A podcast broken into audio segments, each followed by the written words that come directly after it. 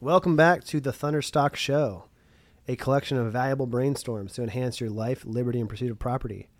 We have a guest today, a special guest that I believe the founding fathers would approve of. Nate Murr, thanks so much for coming on. It's good to be here, Ross. Thanks for having me.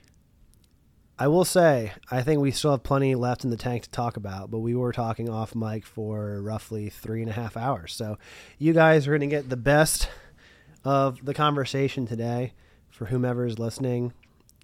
Brief intro on Nate, if I'm, if I can so give it. I met Nate about a year ago through a mutual friend, and had a very interesting background and stage in his entrepreneurial journey.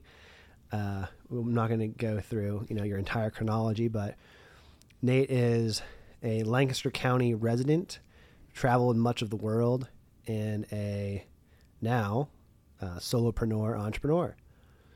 So, how's it going, man? Obviously, I know for the last three and a half hours, but for those that don't know you, can you tell a little bit about the new Frontier, Frontier Resolve, your new company?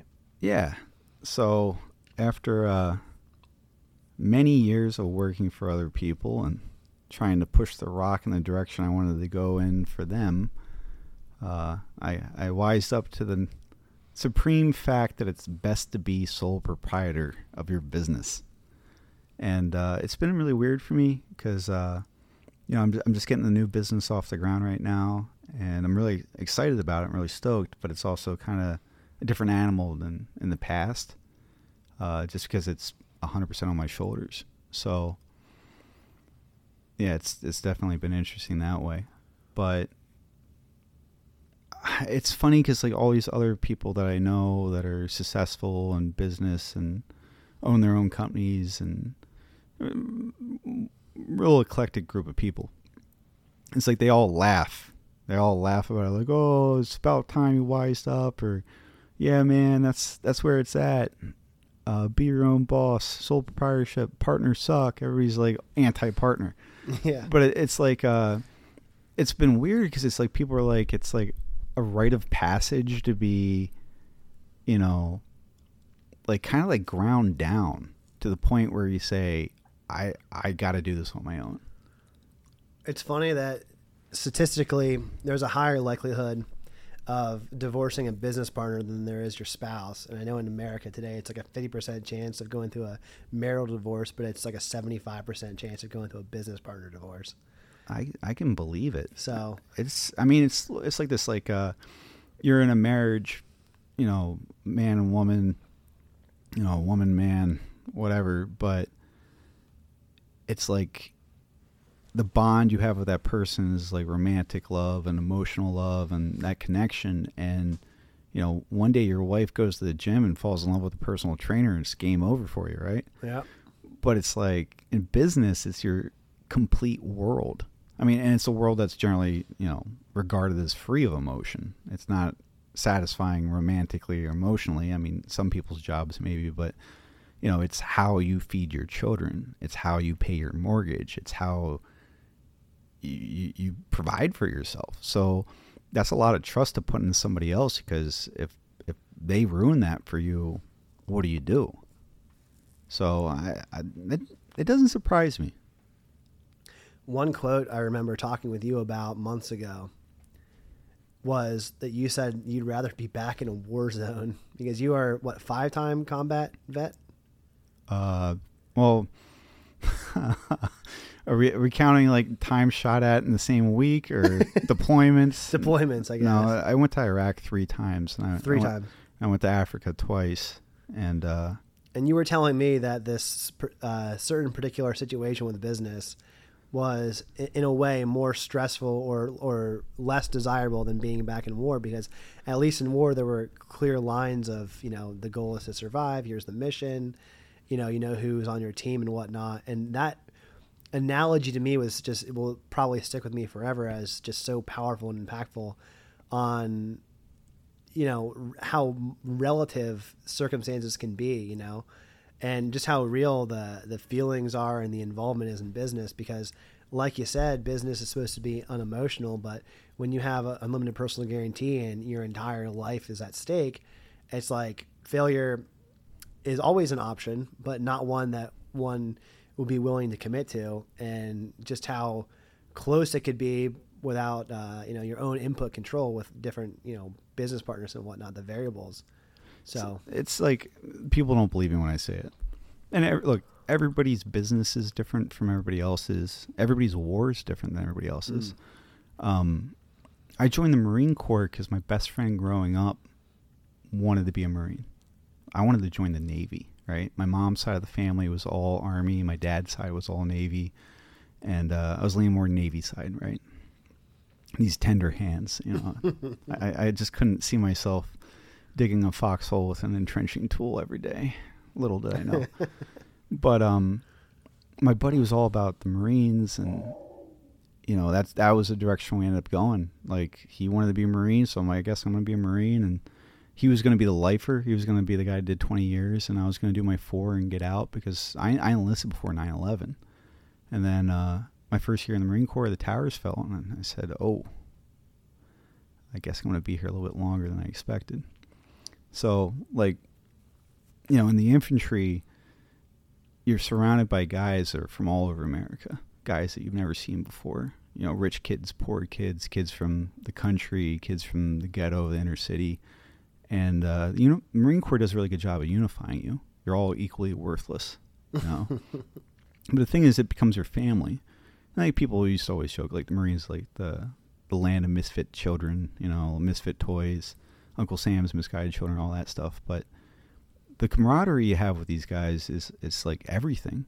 Like uh, Sebastian Junger said, "How do you know if someone's in your tribe? Would you give them your last morsel of food? Would you die for them?" That's every Marine I've ever met. I'd give them my last bite of food, and I'd run through machine gun fire to save their life. I'd die for them, and many Marines have, right? So, like, you go to war, and it's like it's not always really clearly defined, like who the bad guy is and what you're allowed to do. And we used to joke the enemy knew the rules of engagement better than we did, right? Mm-mm. But it's really simple: survive, and not just for yourself. Like keep your team alive, keep your guys alive, right? And if you accomplish your mission and everybody goes home at the end of the deployment, you did good. You did your job, right? But outside of that, like people are like, oh, you must have been worried about dying all the time. If you were worried about dying then you weren't focusing on the mission and what you're trying to do. That's like increasing the likelihood that you're, you're going to die in combat, right? So you just kind of like let it go. You just released yourself to the concept that like I might die or I probably will die. Let's focus on the job. Mhm. So let's think about like what everything else, like food. You know, you're you're eating food out of a foil sack every day, three times a day, maybe. You know, um, what about paying your rent? Like, well, you're living in a hole. You know, There's, you don't have to worry about rent, buddy. You don't have to worry about car payments. You don't have to worry about anything. All you have to do is focus on your job. So then you look at like the flip coin, like the flip flip side of the coin. You come home and it's like, all right, not uniform anymore. You don't have that support structure. You don't have people that are, are going to give you their last morsel of food or would die for you. You're out in the workforce, and it doesn't matter what you're doing. You're working for a company. You're creating your own company. Like it's a weird thing to go from that level of fraternal love that you had with those brothers to no one cares about you. No one cares what you're doing. Like, thank you for your service, but yeah, I don't need anybody to sweep up. You know, I, I'm not hiring. It was just, it was just weird that way. But like, I, I'm serious. Like, war was easier than business because it's all on you. All the stress, all the worry, success or failure is on you, and it's like a different dynamic. Like, oh, you know, getting shot at. It's I mean, at least for me, it was easier than worrying about how you're going to make payroll. Mm. So when, shoo, man, when you uh, got out, you were in the Marines for 12 years. Is that right? It was 13 years. 13 years. And you got out after the 08 like economic uh, crisis, right? Oh yeah, terrible time, man. Worst, Terrible time. worst possible time. What, But, did- uh, what was the first, uh, I guess, civilian job that you did after your your tenure in the Marines? Well, I I'm not sure if I remember or not. I did so many like menial jobs just trying to survive when I first came home. Mm-hmm. Um, I worked for a sign company for a while, and I actually kind of enjoyed that because I got to use the bucket truck to go and like work on neon signs and that kind of thing. It's kind of funny because uh, a couple months ago there's this uh, this hotel up near Harrisburg, and it was an Indian family that owned this hotel, and uh, I really like the the owner of the hotel. He calls me. He, like this guy still has my cell phone number from like years years ago, and he's like, "Can you come fix my sign?" I'm like, no, man. And he's like, I'll pay you extra if you can come Saturday and fix my sign. And I'm like, I don't do that. I have not done this for years and years. Like, how do you still have my number? I felt really bad. And he's like, I wanted to help the guy. And I'm like, part of me wanted like the problem solve it. Like, well, what's wrong with the sign? And maybe, maybe I could get my tools out of the garage and go help this guy. but, uh, no, I, I did a bunch of different stuff, and none of it was going anywhere. And uh, I guess like my ticket forward was I worked at a at a gun shop, making eleven dollars an hour with no health care and no prospect of advancement. And uh, I was great. It was my first sales job, and that's actually where I learned how to how to sell anything, Mhm. right? But you know, I never read a book about how to be a salesman or how to sell. It's just like I just sold people the stuff that like I would want to buy or I had bought, the things I trusted, and a lot of it was stuff like you know aftermarket accessories that I had used on deployments, and I literally trust my life on. So I just told people kind of like my story, like, well, I used this in Iraq, or I had this exact same thing, you know, and this is what I like about it. And I just spoke the truth, and I think that resonated with people, and it turned out I was selling a bunch of stuff.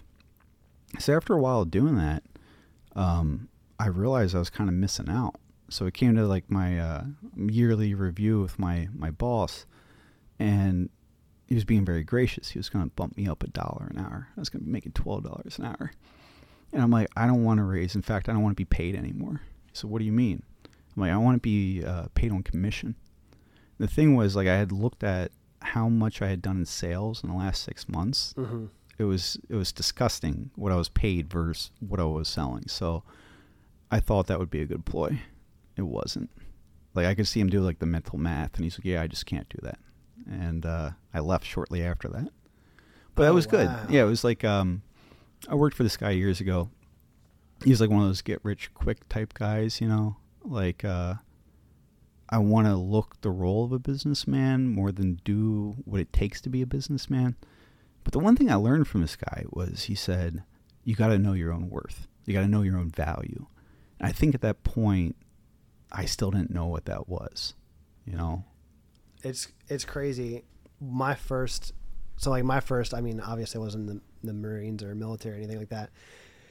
But my first corporate gig, doing marketing, I was getting paid twelve dollars an hour, no benefits, nothing, and I had just learned marketing a couple months prior on my own, had no real clue. Well, anyway, it turns out um, I helped the company make like a 50% increase in revenue, and they were around for 93 years, so it's a substantial company. And uh, I was like, hey, can I like stop getting paid $12 an hour? And they gave me three months worth of salary as a bonus for the performance. And now that I look back on it, like know the numbers, I was like, wow, I could have gotten like three years worth of salary as a bonus based based on what was done. And then they bumped me to sixteen dollars an hour with a little bit of benefits. And I was like, they're like, oh, we got him in the golden handcuffs. And I was kind of like, well, I learned accounting in that job, and I also learned that like, if I'm ever gonna to to do something, I need to. And I love that company, and I I love the opportunity and everything that happened. Like, huge first step. It's like, man, when you own it, you get to really reap the rewards. There's a lot of risk, but when things go well, things go really well. You know the the story of how Kevlar was invented? I don't Like Kevlar body armor, right? Like Kevlar is nylon fiber, super strong nylon fiber that's woven very tightly. It's a DuPont invention. And it was a woman that invented it. It was a female scientist. And she worked in a lab and she was trying to be able to create the next big thing for the company.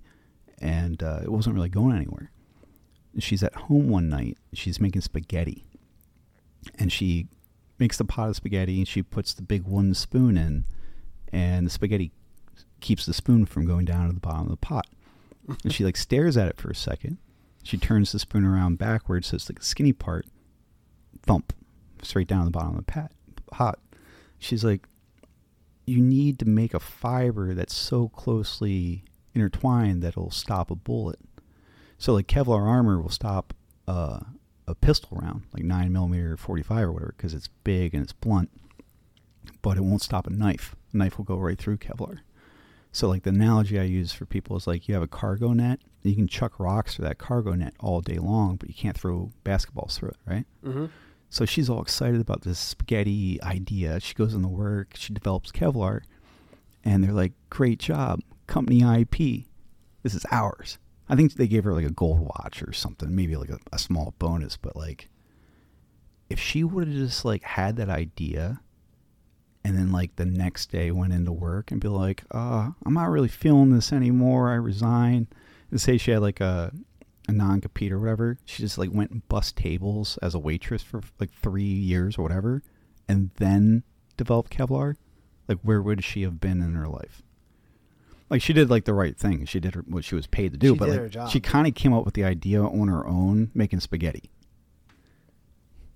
it's just i mean I, I have a friend that his grandfather came up with the invention for the plastic containers that hold laundry detergent. Yeah, and he worked for procter and gamble and they just strong-armed him into it and he didn't have any ip and it's like a similar story to what you're saying. He did his job. He did his job very very well.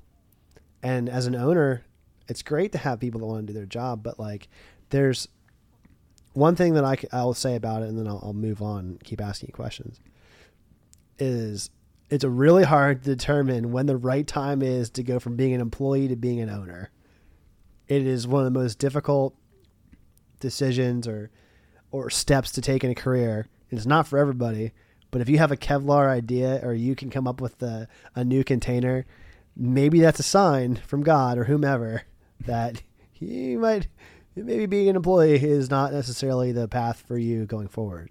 Well, look, I I've invented a number of things, right? Yeah.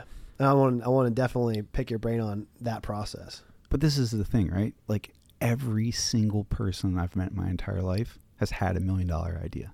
Mm. If you ever say to yourself, "Man, I wish someone made blank," like stop what you're doing and like just go Google it, see if anybody's done it. And like you might be surprised. It might be like, "How does this not exist in some way, shape, or form out there?" And if you can't find anything uh, uh, like your idea, like I wish someone made blank, that means you need to make blank. And you could be anybody. You could be like a, a city bus driver, Yeah. a housewife, or whatever. You had the idea.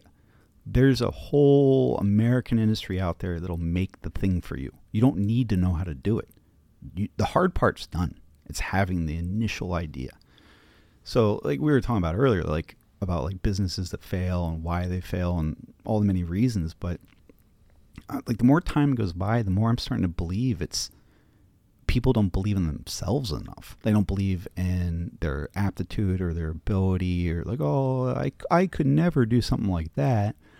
Or, you know, I mean, it's like, uh, there's obviously a ton of reasons why business fail, but I, I think a lot of businesses fail early on or never, maybe never even get off the ground is because people just don't believe in the idea enough or they don't believe that they're the right person for the idea. So it's limiting beliefs. It's beliefs around, well, I'm just an employee making $12 an hour. I can't possibly have a contributing effort towards a business that could make millions. I- I think you're 100% right. I think people look at beliefs as, especially if they're their own beliefs, uh, as things not to be questioned, as it's inherently true. And I think beliefs, the older I get, the more I try to evaluate them on whether or not they serve me. Like, is this a belief that it's helping me? And if so, why do I have it? If it's not helping me, why is it there? Especially if it's a reoccurring thought, like it keeps an idea that keeps popping up. So when did you make this step? I know you, you sold guns at a shop, and when did you make the step into entrepreneurship? Because I know your last company you had partners, um, and I do know you had you had quite a bit of experience writing as well. Well, so that- yeah, sales that, was, and that was a job after the gun shop was I had come up with my first idea for a product and I didn't like the direction that was going. Mm-hmm. and I'm not gonna lie, it was I loved sa- sales, but I didn't like the the format that I was doing sales. So when I went off the right for a couple of years, I kept developing more products and I learned more about like the industry that I'm in and I talked to a lot of people. And that's actually what I liked about writing was I got to go to a lot of factories across America and meet a lot of different businessmen and women and a lot of them overshared. like they would tell me stuff like just blindly in good faith and I'm like, "Okay, okay. Oh wow. Hey, moving forward, never tell this to anyone ever again.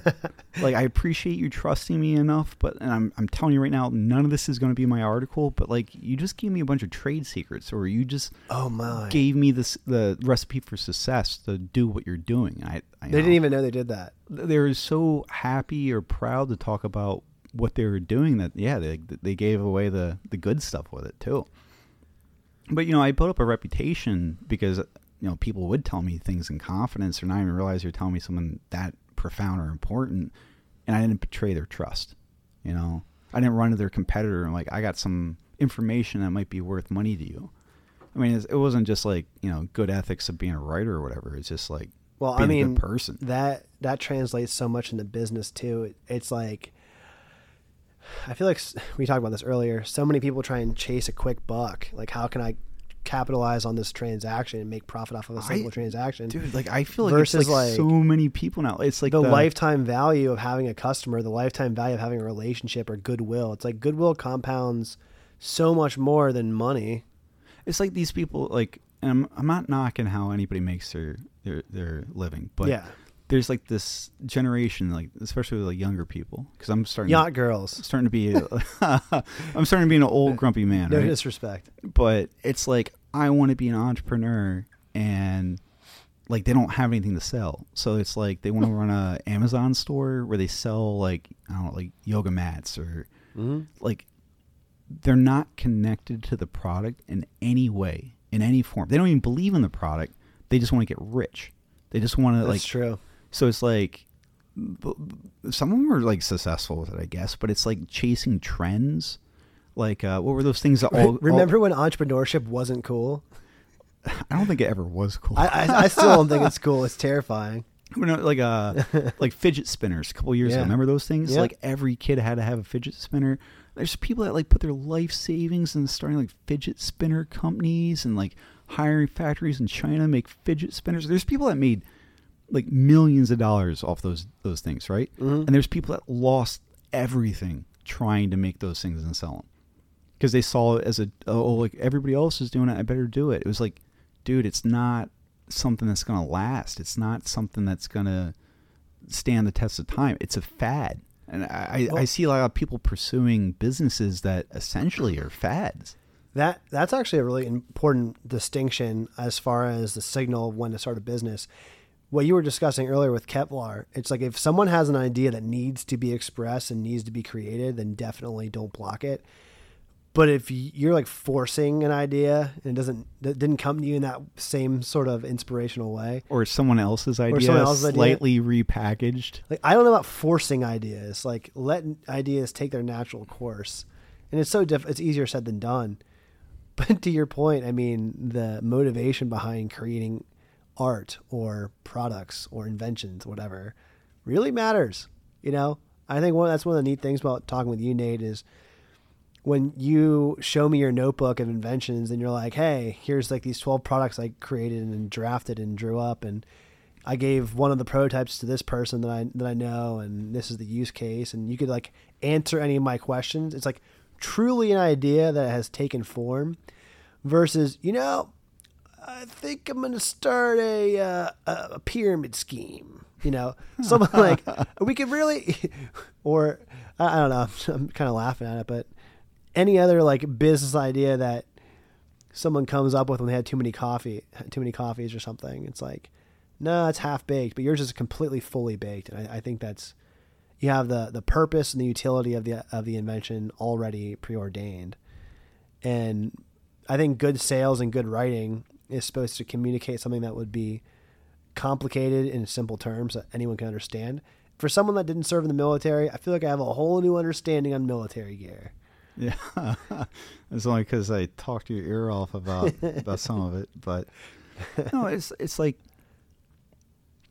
like uh, like people ask me about the military, right? And if I regret it, or if I don't regret it, or if I wish I had done things different.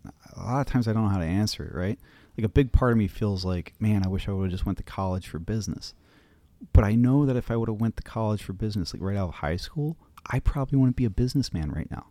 I'd be like a barista or something. I, I'd probably be a failure of a businessman. But it was like, hey, I want to go do something really hard, and I did that for myself. Like Mm-hmm. I needed that discipline, and I needed that regiment, and like I needed to be a part of something bigger than myself. You know, like I wasn't a bad kid, but I kind of did whatever I wanted. My parents weren't real authoritative. You know, like Mhm. like I looked at the people I respected and I looked up to, and you know they're older guys, and most of them were vets, and I'm like, how do I get to be like Grandpa? How do I get to be like my Uncle John? How do like these? What, what do they all have in common? They they don't do the same type of work. They're all very different men, but what's this thread that holds them together? And for me, that was like, well, they're in the military, and there's some secret sauce I walked away with that from from that with right. But like, if I wouldn't have served, I probably wouldn't have come up with my first invention and my second invention, my third. You know, the other thing is like my drive, right? Military is like all about mission accomplishment, or at least it used to be. Yeah. So it's like, hey, how do we do this? What's the what's the way of doing this that's the most simplistic, least amount of moving parts, least assets, the least amount of help? You know, like, what's our cost of failure? And it's like to me, that the main principle I walked away with is cost of failure. Mm-hmm. So it's like, hey, we need to go accomplish this objective. What's an acceptable cost of failure? Is it someone getting killed, like one of our guys? That's an unacceptable cost of failure to me, right? For 99% of what we did in the global war on terror. Mm-hmm. So, like, how do we do this where you can't mitigate all risk, but we change it from it's it's probable someone's going to get killed to it's possible that someone's going to get killed, right? So, like with the business stuff, I look at it the same way. Like, what's my cost of failure? Like every decision I make, like if I invest fifty thousand dollars into this project, what if it just doesn't work out? Can I survive losing fifty thousand dollars? Right. like if the answer is yes then proceed and the answer is like no dude you can't survive that then Dude, like that's such an important way to look at decision making. Like when I, when people are younger, right? Like 18, they're joining the military. Like I'm I'm ready to die for my country. Like they're they're gung ho. But then you get in leadership position after your, through your 13 years. You're like, no, I don't want to have a probable that one of my members will die. I don't even be possible is like barely above the threshold of an acceptable decision.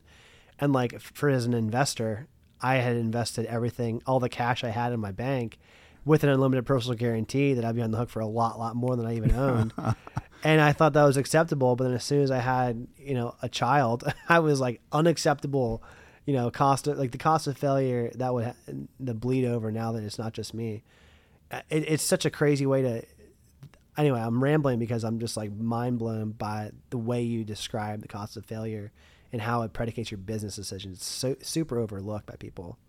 but it's like like to me it's like a guiding like arrow right? Yeah. like yeah what was it called? Like the the decision making process that people use for like you know for anything right? Like if i choose to do this today i might run out of time and not be able to pick my kids up from school is that an acceptable cost of failure Yeah, I don't know if leaving my child stranded at a daycare. yeah right That would be unacceptable right now. So you probably shouldn't do that thing that might eat more time that would prevent you from accomplishing your objective of Right. making good on your obligation, right? yeah.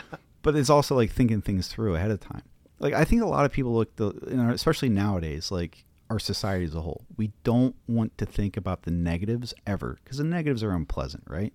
Yeah. Like the bad things. Pe- people look at emotions as of, as opposed to having fear or anger having utility whatsoever.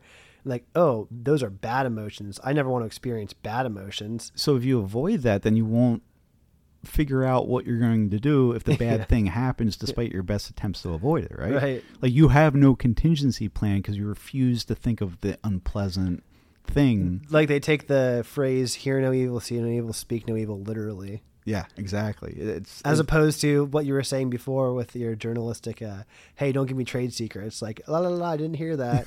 that's what that. I think that's what that phrase actually means. so so then it's like uh like the Marines would always say like uh the only unfair fight's the one you lose, right? Mm, yeah. And always cheat, always win. Like Interesting. like no, that was reinforced. Winners, winners write history. this is true, but it's like like I don't want to get involved in a fight that I'm not going to win Mhm. and I'm not going to win like overwhelmingly win. Sun, like Sun Tzu, Art of War. right? So like how do I do that? Like well, is it better to be the one setting up the ambush or is it better to be the one walking into the ambush? The secret is to never let yourself walk into the ambush and be like the best at setting up ambushes for the enemy, right? hmm So I might I might yeah, I'm not going to make this into like Art of War, Sun Tzu like no, it's all good. podcast here, but It- hey, valuable brainstorms. We're preserving life and liberty and pursuit of property. That's my tagline. Well, people get mad at me because I say that, like, you know, I read Art of War when I was like a private or whatever when I was 18. I'm like, man, this book is worthless for fighting wars. and like business guys, you know, like business guys oh, talk Oh, about Art of. War. I'm like, dude, this book is worthless for business too. I mean, I read Art of War around the same age, around 18, and I just remember it being like a bunch of fortune cookies. yeah, yeah. it was kind kinda like, okay, these are really pithy and like little little parables. Like the only one that stands out, literally the only thing I can remember is never stand in the way of an army returning home. Hmm. They will fight more ferocious than any enemy you could possibly encounter. Really? Yeah, and I didn't really understand that until it was time for me to go home. I actually had this like really cruel joke played on me by a sergeant. We were on the tarmac getting ready to fly home. It was for my my second deployment, and uh, sergeant said they needed volunteers to stay on for another another six months. And he's like, Nate, you're staying. And I, I probably gave him like the death stare. Like I wanted to go home. It was it was a bad bad deployment. This is like 0405. Mhm. And he's like, How bad do you want to get on that airplane? And I'm like, There's nothing I wouldn't do to get on an airplane. Like I was on my way home. Mm. And this guy's telling me I can't go home. Like I'm like, I would murder this sergeant. And, you know, if I did, if I wasn't gonna go to Leavenworth for the rest of my life, like Yeah. that's how bad I went on that airplane. But like that little Sun Tzu thing clicked. Like, I get it. He wasn't wrong about that. Never get in the way of someone that The- wants to go home. The only thing that I, I find, I mean, I, obviously it was a long time ago. I read it last, but it was like when you are weak, you should appear strong. When you are strong, you should appear weak. Like rope a doping, like Muhammad Ali. But I find it funny when it's like when people are poor, they try to appear rich, like wearing designer and Gucci and all these expensive clothes.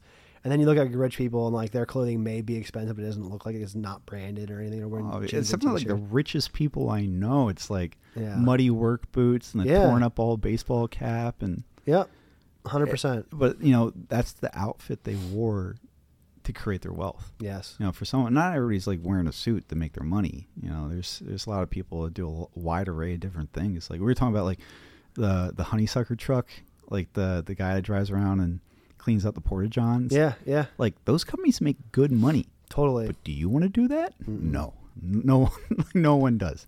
I mean, I don't know what the turnover is for those truck drivers that, that do that job, but it's a necessary job. It's a dirty job, but a dirty job. It's true. No, it's really true. And people think, like, if you look at some of the richest females in the Forbes list, I think one of the top three or top five, if you look at independently, not like through divorce, roofing company, like one of the largest roofing companies own, owns that. It's like roofing's not sexy. It's not like, you know, a yacht girl where you're doing, I mean, there's some like, cosmetics and stuff like that there, but it's like a lot of the work that makes a lot of money are things that are necessary for survival. It's like shelter, food. like everybody needs a roof. Good Everyone luck. needs a roof. You don't want to put money on a roof. Good luck. You know. Yeah. And again, like no one ever grows up and like I want to own a roofing company. I'm like, well, if you knew more about the economy, maybe you would change your mind. Own a roofing company, but also buy stock in the Blue Tarp Company, the companies that make those like vinyl tarps. Yeah. well, so your first business, so you, after the the journalism and and that whole, it's so interesting. You, you got into the manufacturing of weapons. Is that what it was? uh, partially. So Partially. I got hired on to be a director of business development for a defense company. Okay. which I was not qualified for at all. Killed in the interview process. No, no, no. Like uh, originally, it was supposed to be product development, right? Because that's Mhm. where I, I kind of started to prove that I, I knew what I was doing, right?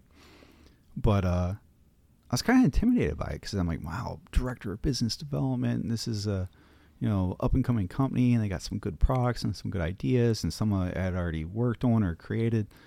Um, so now it was like the gun shop sales routine on steroids. It's like, all right, now we're playing for keeps, like multi-million dollar deals with this with the government, with the American government. You know, it was uh, it was all the same though. Like, all right, present, make a quality product, make a good product. My advice is make the best possible product you can out of the best materials that you you can make it out of, right? Right. and then stand by it. And then lastly is like answer your emails pick up the phone. Like don't be scared to pick up the phone. Everybody's terrified to pick up the phone. It's like, Especially nowadays. oh, yeah, it's like it, Oh, it's not a text or an email. I'm not answering that. exactly Yeah. right. So I'm like, hey, uh, I just got your email. I'm not really sure. It seems like you're apprehensive or something's wrong. Let's talk this out and problem solve it. Like Mhm. one of my like driving principles in life is bad news doesn't get better with time. That's a great principle. like if there's a problem it's a small problem like don't push it off just address it right now because then if you don't it's going to grow into a much bigger problem I uh, I'm a a nerd for Norse mythology and the parable of Fenrir, the wolf that eats the sun, that like you know ends Ragnarok. If you're familiar with this at all, uh, Odin, who's the the god of the, the Viking, he's like the All Father, the basically head of the Aesir, the Viking Wh- which death metal song is this again he he has I don't actually know Peyton Parrish. He uh, has the opportunity to kill the wolf as a puppy, and he's like, nah. Someone stops him, convinces him it's just a puppy, and then it becomes like this gigantic thing that actually like, kills him. It's like, It- yeah it well, becomes you he could have just killed it chance- when he was a puppy, and now he killed you. it happens man. It happens. But yeah so anyway so I, I did that and that's where i learned how to make money. That's like Product well, development, no the, or the business business- development. Yeah, yeah. you know? So i mean obviously the product You learn how to sell in the gun shop, but you learn how to make money yes doing like real money B two B business development. like it's not like selling somebody a three hundred dollar shotgun. This is like Yeah. closing million dollar deals Yep. with like heavy hitters, and it's like it was frustrating for me because I'm like, all right, I'm just gonna be honest. I'm gonna explain what the product does, what it, how it can benefit the customer. Mhm. You know, like these are larger orders sometimes, or like at least for like the contract stuff, and uh, you know, I, I would talk to my bosses. I'm like, hey, they want to buy X number of, of this item. What do you want me to quote them? And they would tell me the dollar amount, right? And I would take that dollar amount. I would win the win the contract, win the quote based off that quote. And then they're like, "What? You landed it?" And they would go and try to renegotiate the price at a higher price. I'm like, "Are you insane?" What? you're the one that gave me the number for the quote and now that i got it you're going to try to squeeze more blood out of that stone and like we'd lose the contract as a No, result it- it- money money in the bank is worth more than any potential profit. Yeah, that's well, not done deal. that was kind of like what made me realize i needed to leave That was a huge lesson learned, though. Oh, I right? mean, What- what not to do I, where i saw it going was like because you lose trust too. I mean, I'm I- sure they weren't. Happy. i'm the one with the personal relationship with the customer exactly. and now my bosses are are like like to me it was like it was hurting my reputation Mhm. you know i'm like i don't break my word and if i do break my word i make it right and well, it- your reputation cannot be bought. It has to be earned over a long period of time, and one decision can ruin it. Exactly. So I kind of saw the writing on the wall there, where it's it was a lot of stuff like that, and it didn't bode well with me on like a moral, an ethical level, and on a personal level. I'm like, these guys are going to ruin my name. Like, Yeah. if they're not going to be men of their word and they're not going to make good on what they say, what can I trust? I can't trust anything. So that ultimately is what pushed me into starting my first business. Hmm. And you had the product development knowledge from what you were doing before. You know, you were looking at you did business development, and you are in product development, so you have both sides of that coin. And so understood sales from Yeah. the individual level to the larger organizational and level. with your military career, you know, you knew what products would be useful and like how and why and how important, right? So you were the consumer for some of these products, I'm sure. Yeah. Oh, yeah. Yeah.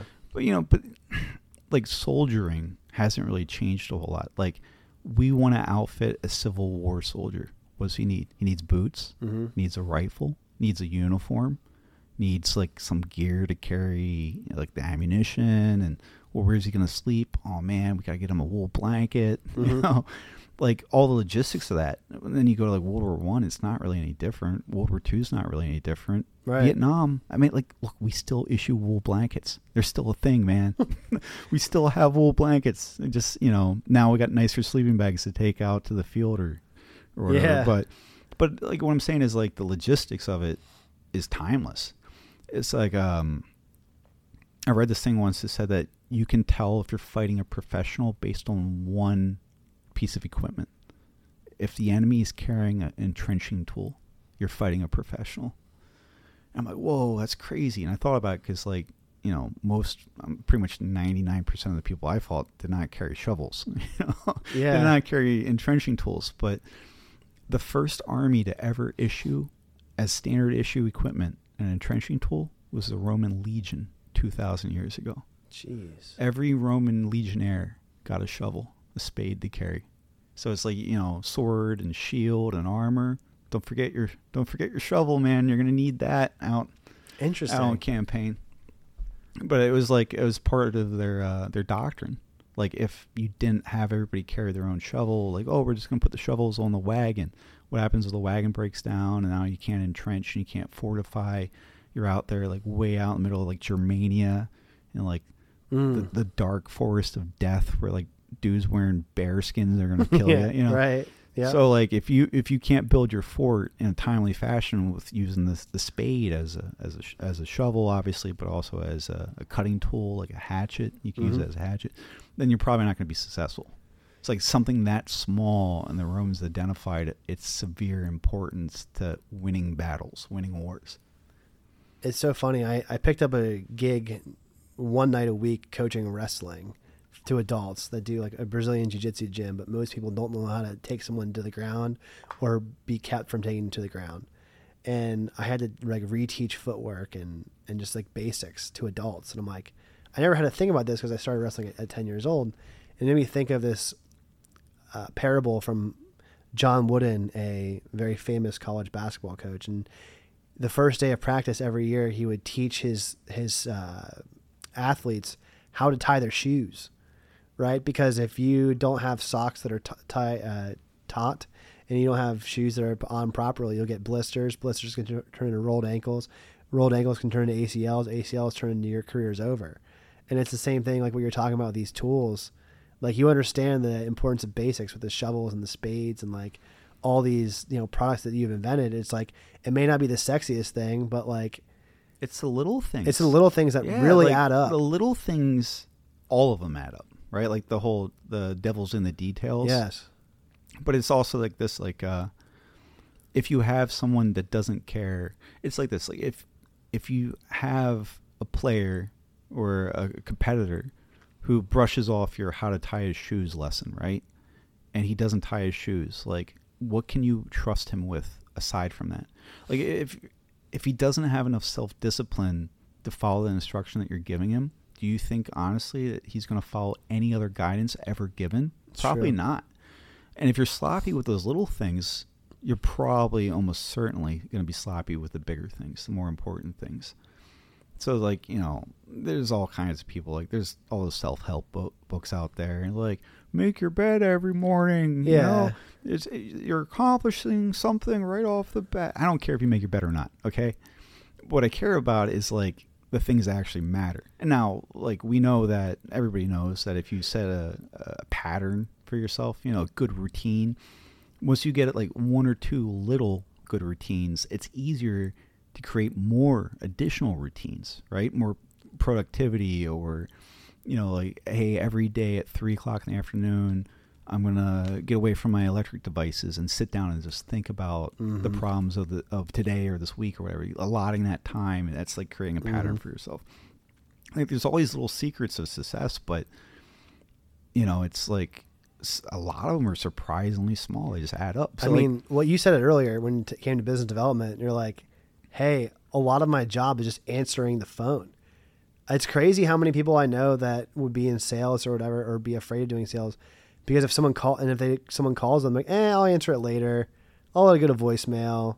I'll answer that voicemail later. They don't call someone back in a timely fashion. It's like you just lost out on a potential opportunity. Like it's your so much of your job, even in business, is just doing the routine of showing up and picking up the phone. Here's the thing: everybody is in the people business. Yes. It doesn't matter what you do. Like you provide a good or a service or whatever, right? How do you sell that? It's communication. Mm-hmm. Like uh think about like the the how many languages are on earth? Like how many different languages humans speak, right? Like everybody independent from each other a very long time ago. Like as soon as we started to, to verbalize our needs and wants, we're like, "Whoa, this is like this is a big deal for humans here. Let, us pursue this. Let's move forward with this. We refined our language. Our language is still changing constantly, right? New words are being ad- added to the dictionary and whatever. But it's like the whole reason why we have this vocal ability is to communicate. Mm-hmm.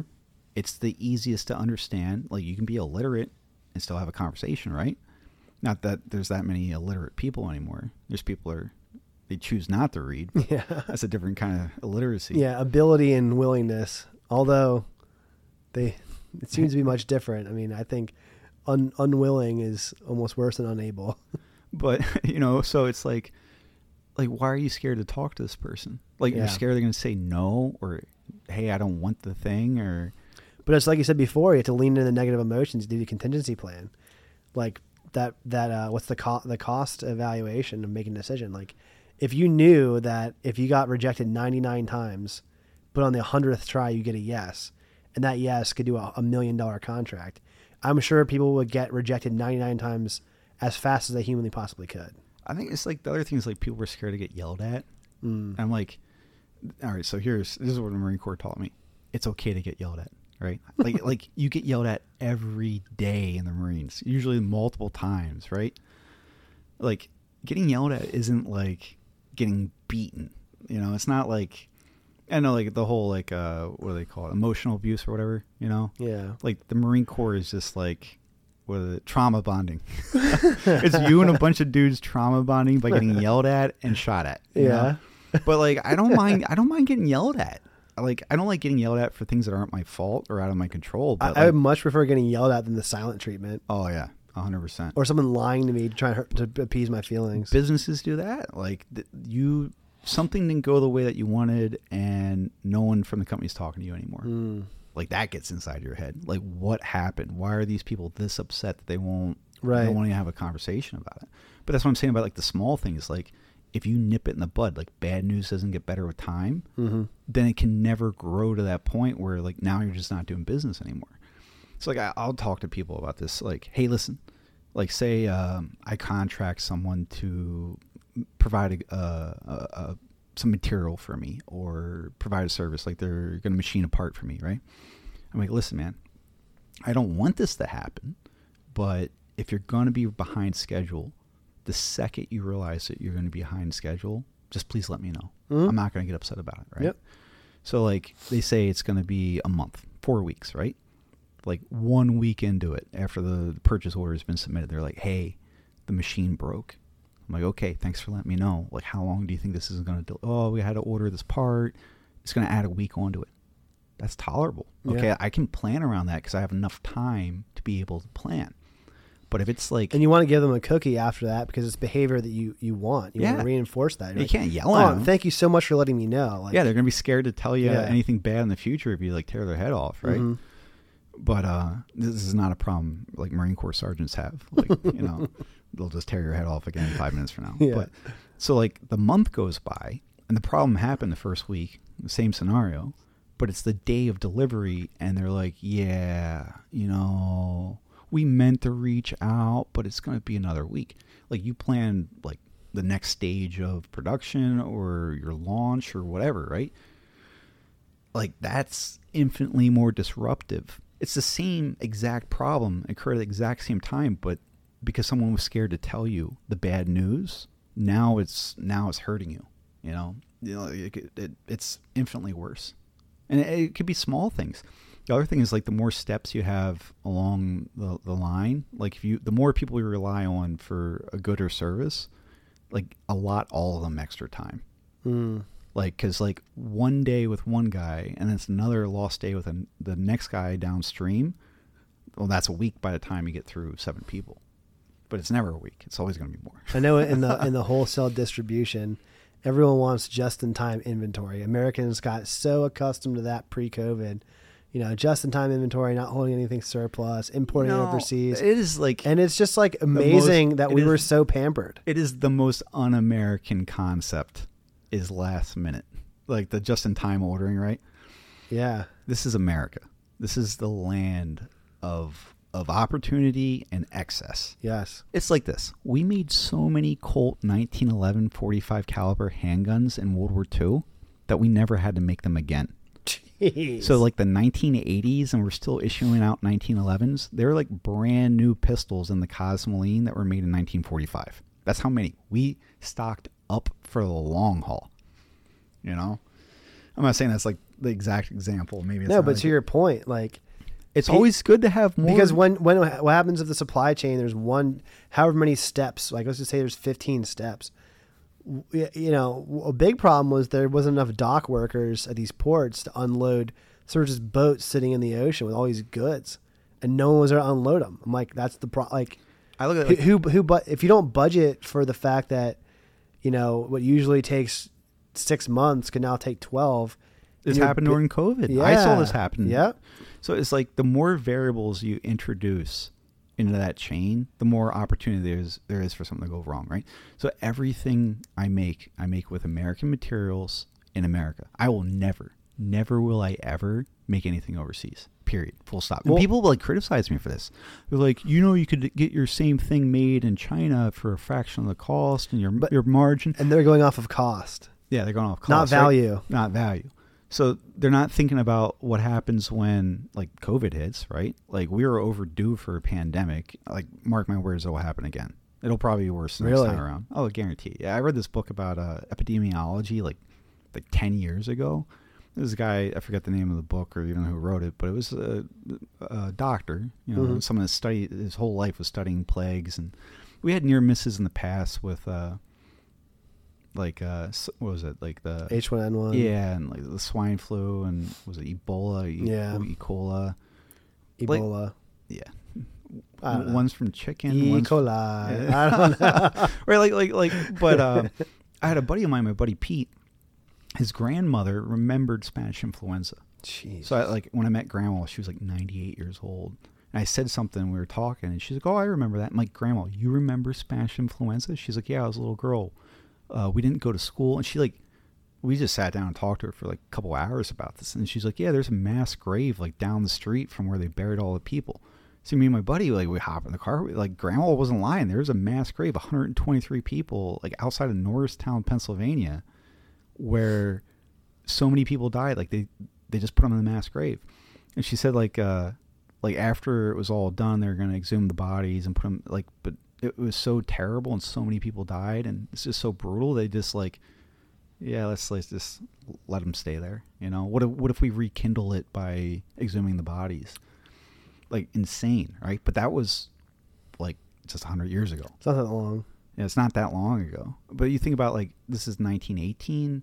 The like people didn't have cars. Like trucks and cars were new. There wasn't international uh, air travel. you Oh, the air travel thing is So you think about like absolutely a multiplier because how many people come in and out from all over? and it was like uh, population density. It was like Yeah. 1.1 billion people on the entire planet in 1900, and now we're at like what, like Seven? seven seven billion people.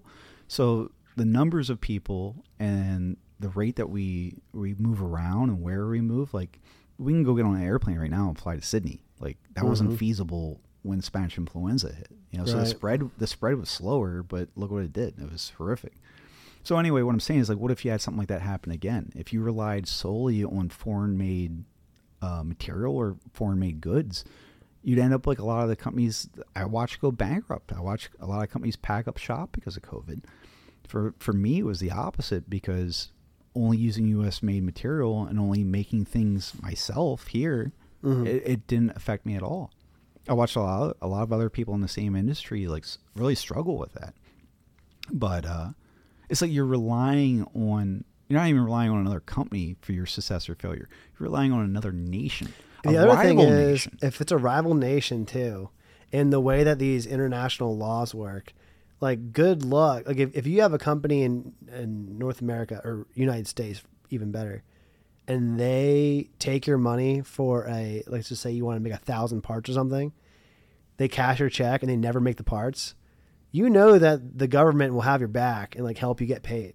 Like there's a course of action. oh yeah, But what what happens if you do that overseas? good luck. Good luck. Yeah, You know what I mean? Uh, factory number seventeen, Shanghai, China. Like, do you think they're uh, gonna care? uh, They're not gonna give a like, shit. You don't know. You just got beat. Yeah.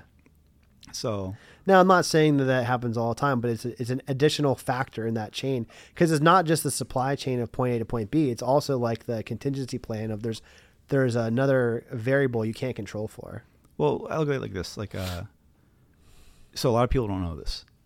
Every single uniform item that's issued to an American soldier, Marine, Airman, Sailor, whatever, right, has to be made in America, Mm-hmm. right? And it was uh, a lot of this was federal law written while uh, President Eisenhower was in office. But basically, it was like strategic interests, right?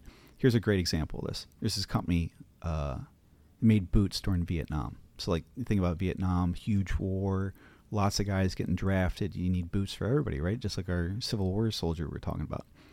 So, this company made its fortune making boots. That's all it did. Just made boots for the military. So, around 2005, 2006, Iraq War, the army's building up its numbers. It's going to do its big surge. Hopefully, it's going to make a big difference in, in Iraq. So they go back to this reliable boot vendor they've used for decades, and like, here's a massive contract for boots for all the guys coming in. These guys have proven themselves capable in the past, but the difference between Vietnam and 2005 is that that company sold off assets and downsized its production capability. It no longer owns the tools and no longer employs enough people to make good on this giant contract.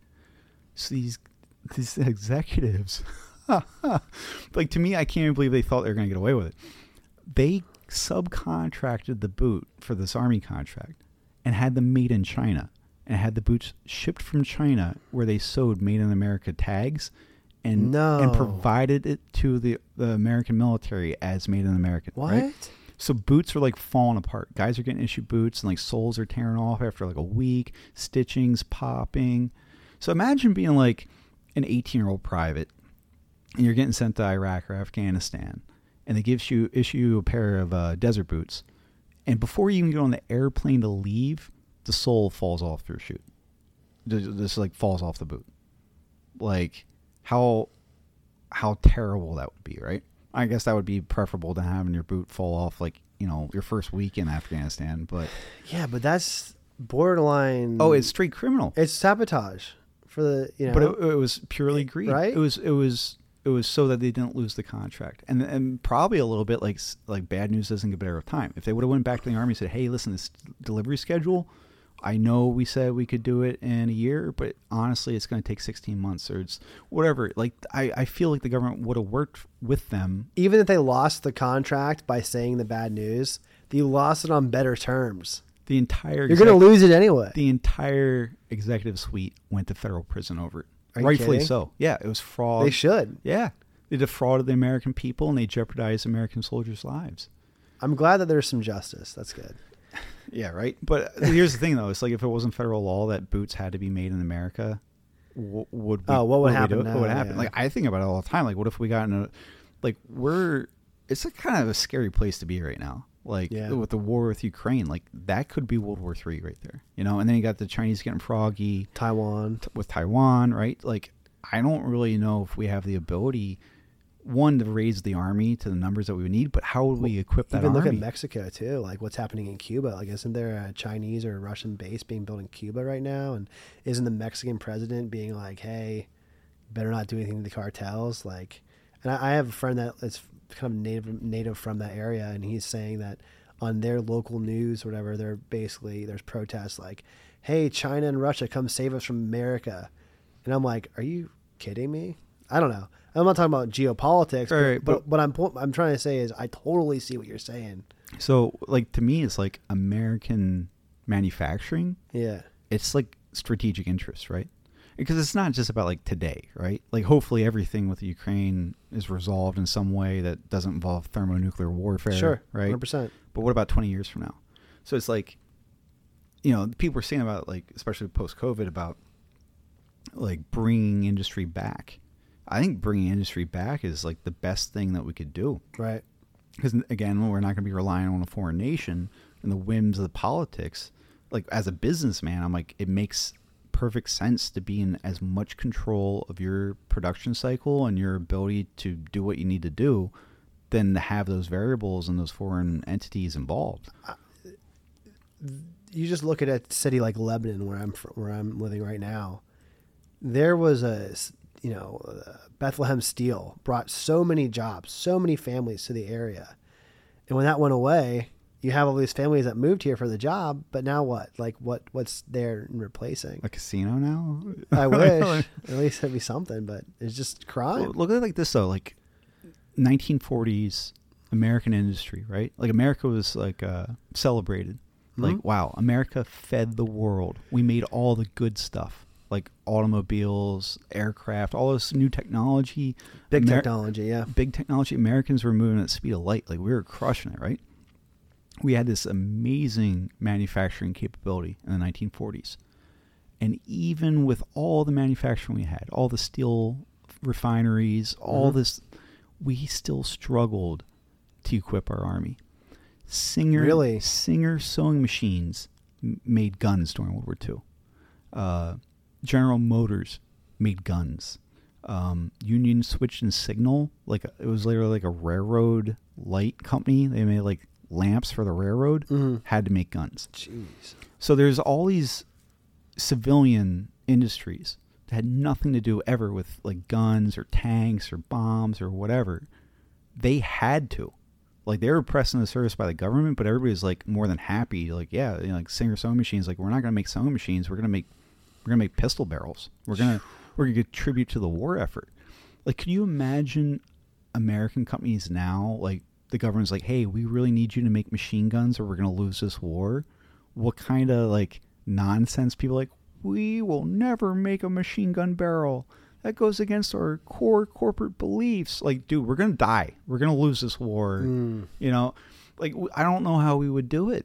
Like everybody willfully did it, and we barely kept up with the demand for World War II. If you had another war like that, how would we ever make the boots? How would we ever make the rifles for our our, guys and Dude, gals? even even chips, even microchips, even pharmaceuticals. Like think about how much we import from our pharmaceutical industry from overseas, and like the chip manufacturers, like we we were completely relying on foreign on foreign interests to do any technological stuff that we invented. every military radio we use has a lithium battery. Where's that lithium coming from? Yeah, like you know like hey i know like say we got in a war with china like we just want to have batteries for anything you know like like how would that work yeah, that's not great. it's not good but it's like like i was a kid when european union unified right this is like the 90s i thought this was ridiculous like as a Mm. kid but also a student of history i'm like we just had two continental world wars in europe and these people want to unify their currency and their economies. Like what if there's ever another war in europe? Like how like you couldn't be neutral. Like you couldn't be like Mm. switzerland or, or spain and like hey we're sitting this one out. Your economy would be decimated by that war because you're sharing the same currency. Mm. like just like base level type things but like to me i'm like this seems like a bad idea and then you you fast forward 20 years or whatever and you have like the brexit and you have a bunch of european nations saying like hey you socialists promised us a bunch of stuff that sounded really nice a long time ago and literally none of it happened. And now we're picking up the debt. We're, we're paying for other countries that well, look at Poland, right? You know, they're one of the most homogenous countries now, where they're like, hey, no, no one coming in or out, or, or coming in really, and they have some of the, they have like no terrorist attacks, they have the lowest crime, but they probably may have learned their lesson after two world wars, being in the position they were. I don't know. I, I 100% hear what you're saying, and I look at it like, wow, why is humanity so bad at learning from history that wasn't so long in the past? it's like two generations we It's not that far away. it's like uh, my grandfather told me this once, right? Because when I was a kid, like I met a ton of World War One veterans, right? Mhm. World War Two vets, obviously, Korea, Vietnam. It's like weird for me because like I'm at the age now that when I was a little boy, like the Vietnam vets I, I, I was meeting are like my age now, right? So like, every little boy I meet, like f- like a, fr- a friend's kid or my kid would be here. Yeah, right.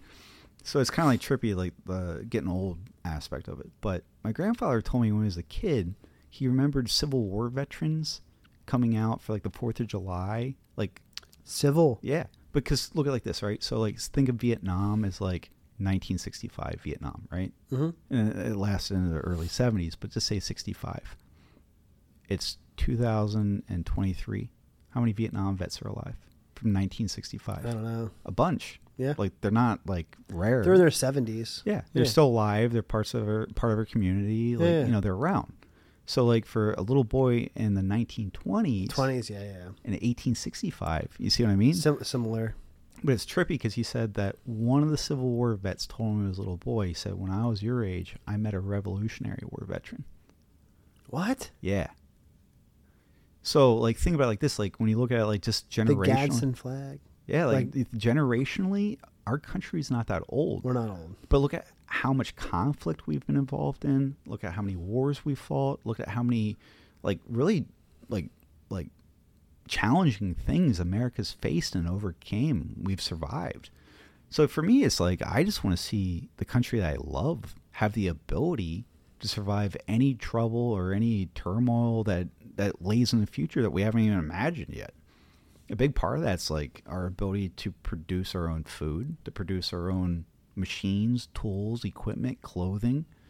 But you know, I was talking about this the other day with somebody. It's like at some point, like in the seventies, eighties, like we uh, collectively as Americans started looking down on like people that worked in factories. Hmm like hey like jim goes and works at you know the car factory and he, he makes a good wage and provides for his family. Like yeah he works on the assembly line but it's steady work. It's reliable. He makes a good like what, what's there to look down on on that No, No. I mean I had a.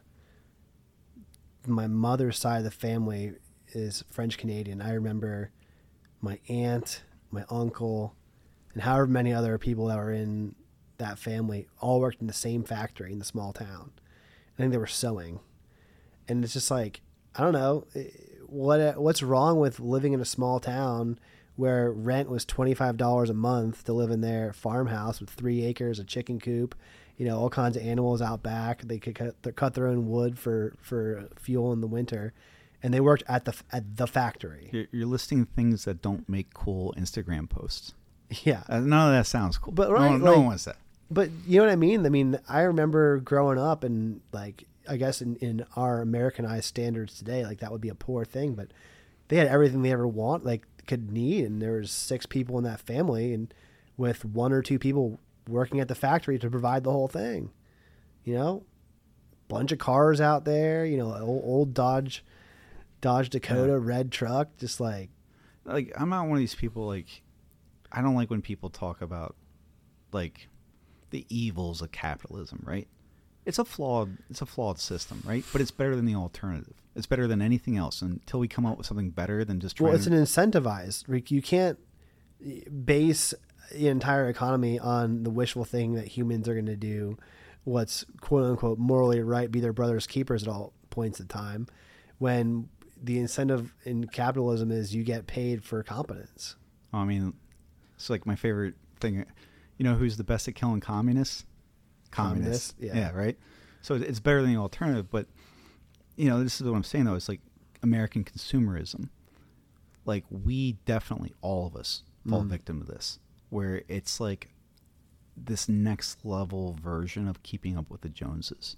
And I think about this when when I see people buy something that's like expensive, like Mm. uh, the newest cell phone or a new laptop or whatever. It's like I want it, I want it, I want it, and then as soon as you have it, like there's no gratitude that you got it. It's like now you're already moving on to the next thing that you want. Mm-hmm. So like to me, I feel like it's like a a cultural thing, or I do that with ba- books, Nate. I'm I'm guilty with books. I'm hey man, I'm I'm same as you with the books. but it's like uh, we don't take time to appreciate what we have and honestly say, what do I need? Mm. So we fill that like void with just buying stuff. Like, like Amazon Prime, like it's super easy. Like you don't have to go to a store anymore.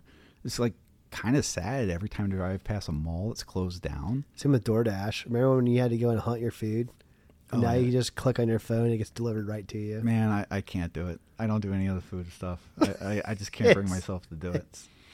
It's like I don't know. I just don't trust humanity enough. I don't trust it. But you know, it's just like uh, I think about like what it means. Like if you look at everything over like the last five, ten years, right?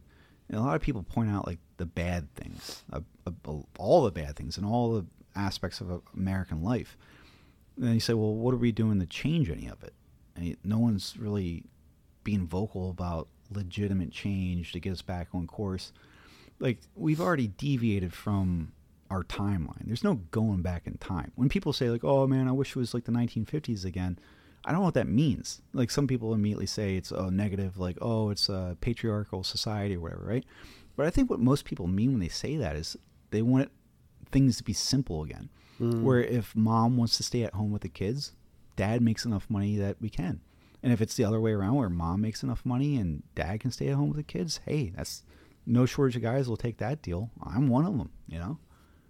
But um it's about like that that feeling of like are you satisfied with your life?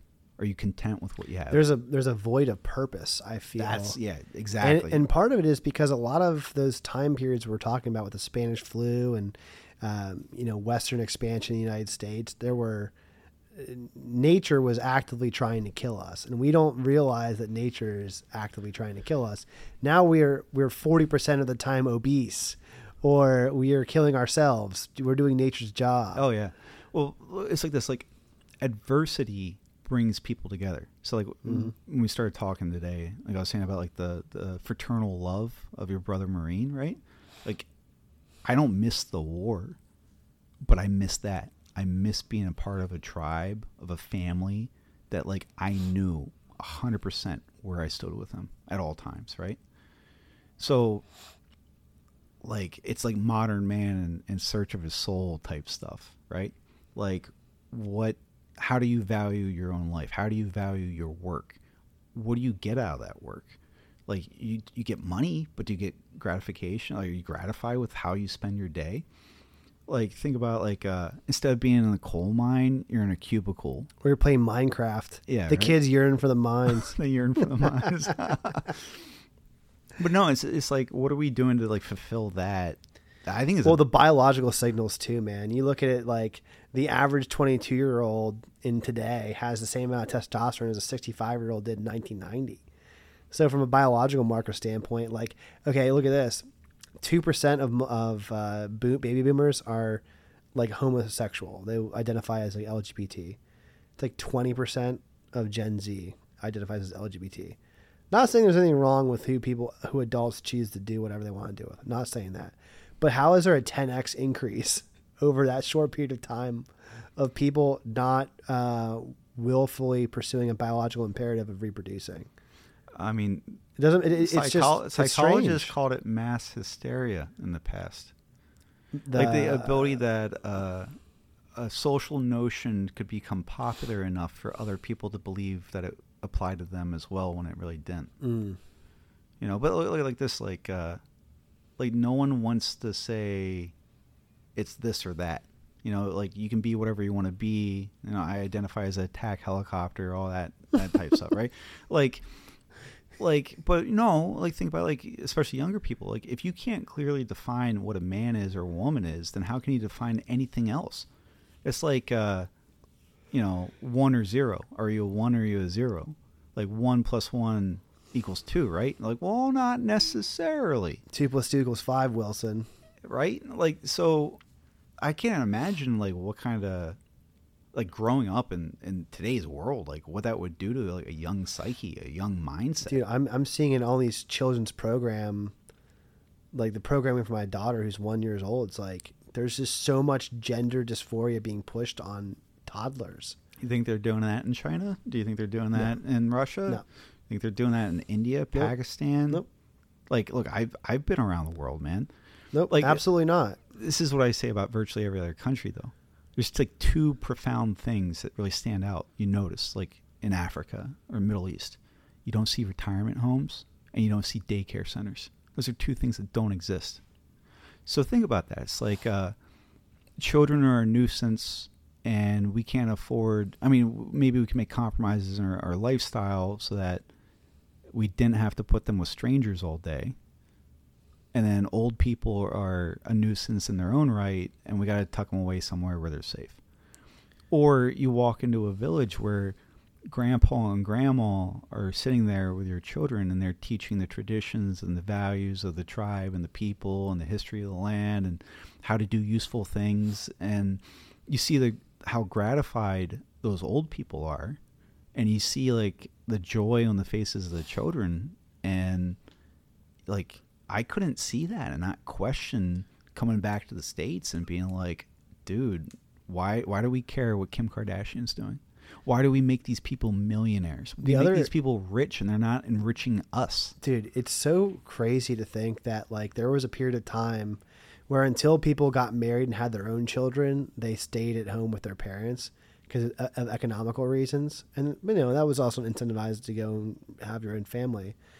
But now, I'll say say for my own family, I had a mortgage, my brother had a mortgage, my parents had a mortgage, and if they were divorced, there would be four mortgages for one nuclear family that didn't start another nuclear family like to your point, it's like, dude, why are you cutting financially cutting yourself off at the at the legs for what?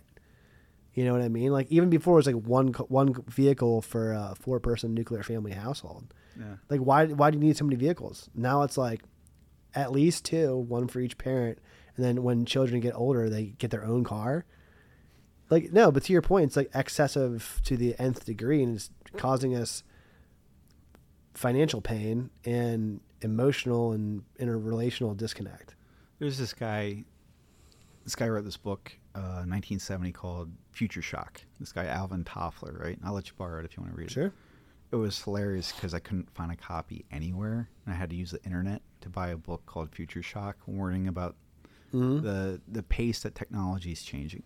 So this guy wrote this article in like 1965. Now think about this: 1965 is 20 years after we dropped the bomb, 20 years after World War II ended, Mhm. right? You think about the technology coming out in the early 1960s, and it's like child's play in comparison to the stuff we come up with like every day in the 21st, right?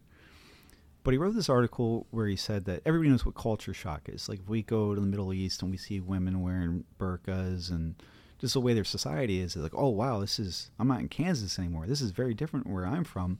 And if you want to stay there, you have to adapt to that culture and understand. And then it becomes routine, and you know it's not surprising or frightening to you anymore. Mhm. So his whole thesis was a prediction that based on the rate of technology and the way it's changing society, that it's going to exceed our ability to comprehend and adapt along with it, right? So it's like this, like when iPhones came out in what 2007 timeframe, right? Something like that, yeah. like within two three years, I see like five year olds with their own smartphones. Dude, my one year old tries to steal my smartphone and she'll go and like scroll on it. I'm like, what are you doing? But when we invented smartphones, did anybody stop and say, "Hey, listen, what are the long-term effects of putting a pocket computer into every Right. person's hand?" It's addiction. Like, what is like? They didn't study it, they didn't think about it, they didn't Mhm. care. Like maybe it was like, "Oh, how could this possibly go wrong?" We're giving the people the ability to access the internet from anywhere in the world. You know, just pull out your pocket. So it's weird for me because this this book is really interesting because I have the luxury of looking at it from the current. This guy wrote this book in 1970 and it's weird how many things he predicted his speculation became true. I i, I can like point out a whole bunch of stuff that came true. There's some stuff that he was just a little bit off on and some stuff he was just dead wrong on but like the overwhelming majority of the book is like man this guy must have had a crystal ball because he called it. But the the funny thing this is what i thought. He was certain that by now we would have a, like a committee of the people that was kind of like the consumer reports Mm. that like if apple wanted to launch a new like life-changing thing like a smartphone the committee would review it and think about like hey how could this possibly hurt us as a society he thought for sure that we were gonna Mm. get, get squared away. and now we have AI wars with yeah. you know chat gpt versus china versus you know it's like once you create generative ai as that is an example you can't undo it like you know how many social media blog writers you just put out of a job I mean, I'm still on Sarah Connor's side here, man. Like, like Terminator warned us that if you allow the machines to become sentient, it's not going to end well for us. the best explanation i've heard on ai and i've used it quite a bit is that it's more similar to a hvac thermostat system than it is to like a, a ro- like a robocop because all it wants to or, or it's more similar to like a, a puppy than it is to a human because its entire job is to give you what you want and make you happy and it feels distressed if you're not happy and will just keep trying now How many revisions until it's no longer a puppy? but that's the thing is what happened between 2007 iphone and this iphone 14 yeah. you know like it's a completely different I think of a evolve. telephone 100 years ago and a telephone today. It's that's what I'm saying. Like our speed in which we we look at the Wanna- future as if we're goldfish but human history is so much longer than that i feel like maybe older generations be the average life expectancy now is like what 77 something like that. Yeah. but what was it 100 years ago But I think that depends on a lot of factors, you know? Like uh, someone that lived in the city in New York when they're burning coal to heat the city, like, you know, smog, that kind of stuff, like might have been different than the person that lived out in the country. I don't know. I think it's it's too situational. I guess my, my point in even asking that question is like now there's so like before the elders of a tribe or a clan um we always listen to them because they're the oldest they had all the scars they had all the wisdom but now like you can work the same bank teller job for 30 40 years have done the same exact day every day and live into your 70s and not had tons of ton, diverse like survival experiences. So we've just like had such a life where the less risk you take, the higher chance of old age. Whereas now, if we take more risk, which is before what you had to do in order to survive, I don't know. I just look at our society as as being so disconnected from nature, and like even going to Canada, right? less technologically advanced, less economically advanced. Like everyone there was more fit. Everyone there had more purpose. Oh yeah, it's like the, you see there was that- less money. You see that in like Europe. They go and they go and out to nature with their family, do like communal bike rides, like they're all cooking together. Like you said, daycare. It's like I don't know, someone's old enough to watch the kids and like the town's safe. It just yeah, it's just north of New York, but like it feels like a different world to me to travel. And I have that frame of reference. And I have friends that are from here, like either they live in like New York City, which is even further downstream what we're talking about than like Lebanon, Lancaster. And I go like, when does that end? Like, are they gonna make smart cities? You know, like where we're all just like in the fucking matrix. I don't know. and like you've seen more of the world than me, but I'm just like interested to see like how's it going in like Japan. Like how's like South Korea feeling about this? I was all right. So I was in Mozambique, Africa. Yeah. I loved it. Oh, I loved it so much there.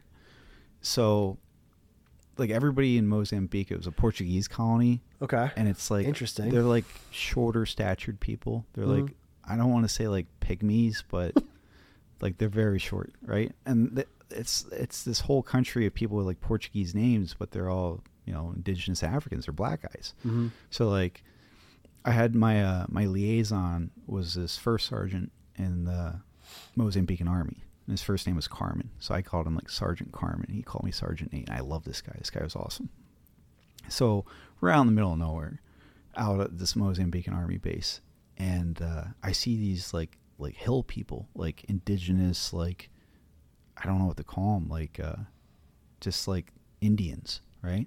hmm and like the whole society speaks Portuguese and lives their life and electricity and gasoline and everything that we have, right?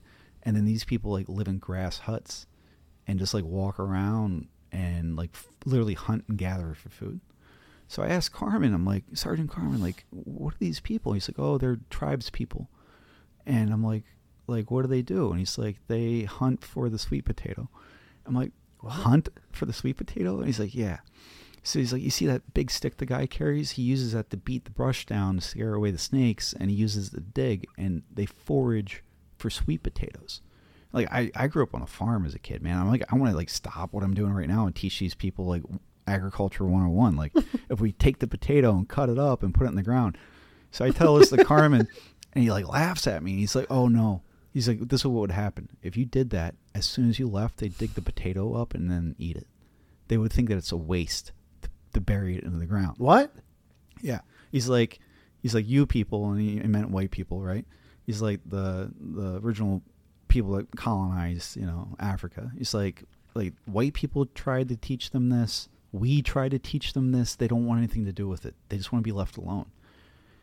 And they're all fit. They're all like super muscular. Like no one looked like they were dying of disease. Like they just literally would hunt and gather for for their, for their livelihood. Like it was insane to me. But it was like the main staple of their diet was this sweet potato that just grew wild. So What the fuck? yeah, right. But it's like that's the thing is I didn't look at these people like they're like terrible people or like oh look at these savages, you know. I'm like part of me's like everybody's fit. I mean, if if you're inoculated, like disease is really the only thing you have to worry about. It's it's real warm down there, so you don't have to worry about like cutting firewood for the winter. You know, Mhm. like what m- might not be a bad life, but what I liked about it was it was like the family was together. Like Mm. mom and the daughter might go gather sticks, and dad and the boy might go look for hunt the wild sweet potato. and if they find some potatoes, then like mom and da- the daughter found the firewood, so we can boil you know boil the potatoes in a pot that we got somehow. But it wasn't like you know it wasn't like a, a fast paced life. It, it seemed like kind of I don't, I don't want to say relaxing because I'm sure like these people are worried like oh man no potatoes today we go hungry like no food today you know Jeez. but it's like this is what I'm trying to say with this. It's like there's more people on this planet that live a life more similar to the sweet potato tribesmen than there are people that live a life to the American standard. Holy shit. So you got me with a sweet potato hunting and gathering, like an Easter egg hunt for a sweet potato. And then you threw that fact at me with like a left curve, and I'm reeling from that. So I think that if people had a dose of gratitude of like what we actually have here, instead of aspiring to be like the Kardashians, which is like instead of being the top one percent of the world with wealth, we want to be the top point zero zero zero zero one percent of the world. It's like just That's dude, what uh, I mean. Yeah, be happy? it's like, like I've been thinking about this a lot, like the last year, man. It's like just having gratitude for what you have instead of like coveting what you don't have, like appreciating the people in your life and loving them more than thinking about like w- whatever like frivolous thing that you you falsely believe is going to bring you happiness. Yeah. Right.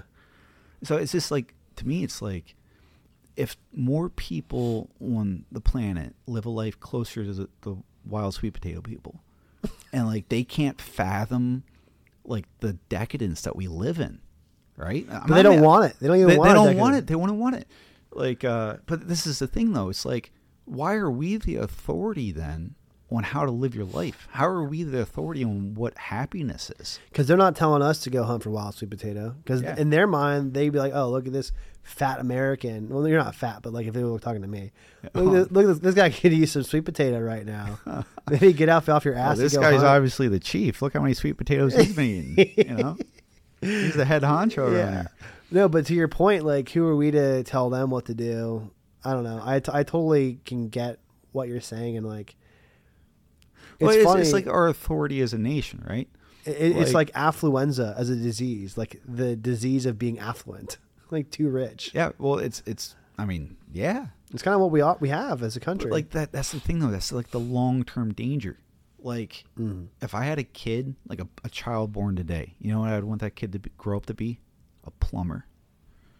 By the time a kid born today is like 18, who's going to be a plumber anymore? You know how much it's going to cost to they're hire all a like plumber? 55 years old or It'd be up. like, like, oh, my son graduated from Harvard. Like, that's nothing. My son's a plumber. My son graduated Oh, from Stevens wow. Tech. Yeah. Yeah, it's like, like, there's life goes on. We need mechanics. We Mhm. we need chefs. We you know, but it's like does the guy that changed your brake pads should he make as much money as like I don't know a neurosurgeon? Probably not. Yeah. You know, so that's the other thing is like we all have this inflated value of like uh, what we Money. deserve, money, right? Yeah. Like uh, like I'm not rich, you're not rich. Nope. You're successful, and I'm successful. So I it's get like to, I get to have podcasts with Nate Murr on a Wednesday afternoon. Yeah, right. I think that's a mark of yeah, success. I mean, you're no one's telling me not to. we can afford to do this. This Yeah. is not detrimental to either one of us. In fact, Right. it's enriching. It's a good Yep. thing, right? What I'm saying is this: is that like we use money as the only metric of success, which is like the exact opposite of the rest of the world. Hmm. So it's like if I we mean, were, it's so funny you say that, man, because I have a friend that used to live in. He used to do marketing agency work with me in Lancaster, and he moved to Sandpoint, uh, Idaho. Sandpoint, yeah, Yeah, and he goes, dude, everyone out here does not give a shit what people do for a living. They're like, hey, did you ever get to like rock climb this mountain over there? What's your ski time? Like, did you learn this cool trick on a skateboard? Like, they all just are. Their identities are not tied on their professional occupation. They're tied into like their uh, leisure and their family and their fitness. Well, it's like so. It's like the the identity politics of the modern era that has us divided as a country, right? It's like uh, in the old days, it was like uh, you know people talking about like sports teams, like who do you like with football? And like oh, they're you know, like the, those Yeah. guys. Yep. Like you're you need to get on the winning side, right? But like we treat like politics, it's like Eagles versus Steelers or something. I, I don't know. It's Yeah. bizarre. the home team versus the away team. like the average person, like all of us, we pretty much all want the same thing. We want the same thing as the wild sweet potato people. We want our families to be healthy. We Mhm. want to be loved. We want to have security. We want to know that our, our house is going to hold up to the rain. Like, these are just base level human needs. We all want the same stuff. And it's like we're divided as a nation over like things that really don't affect the majority of us. It's, We're almost uh, like brainwashed. We don't even know it. Oh, I mean, honestly, it- it's why wouldn't you? Like, if you have a society of people arguing amongst themselves, then they're never going to take a breath to challenge what you're doing. Yeah. And that's not like a left thing or a right thing. It's just a politics thing. Yeah.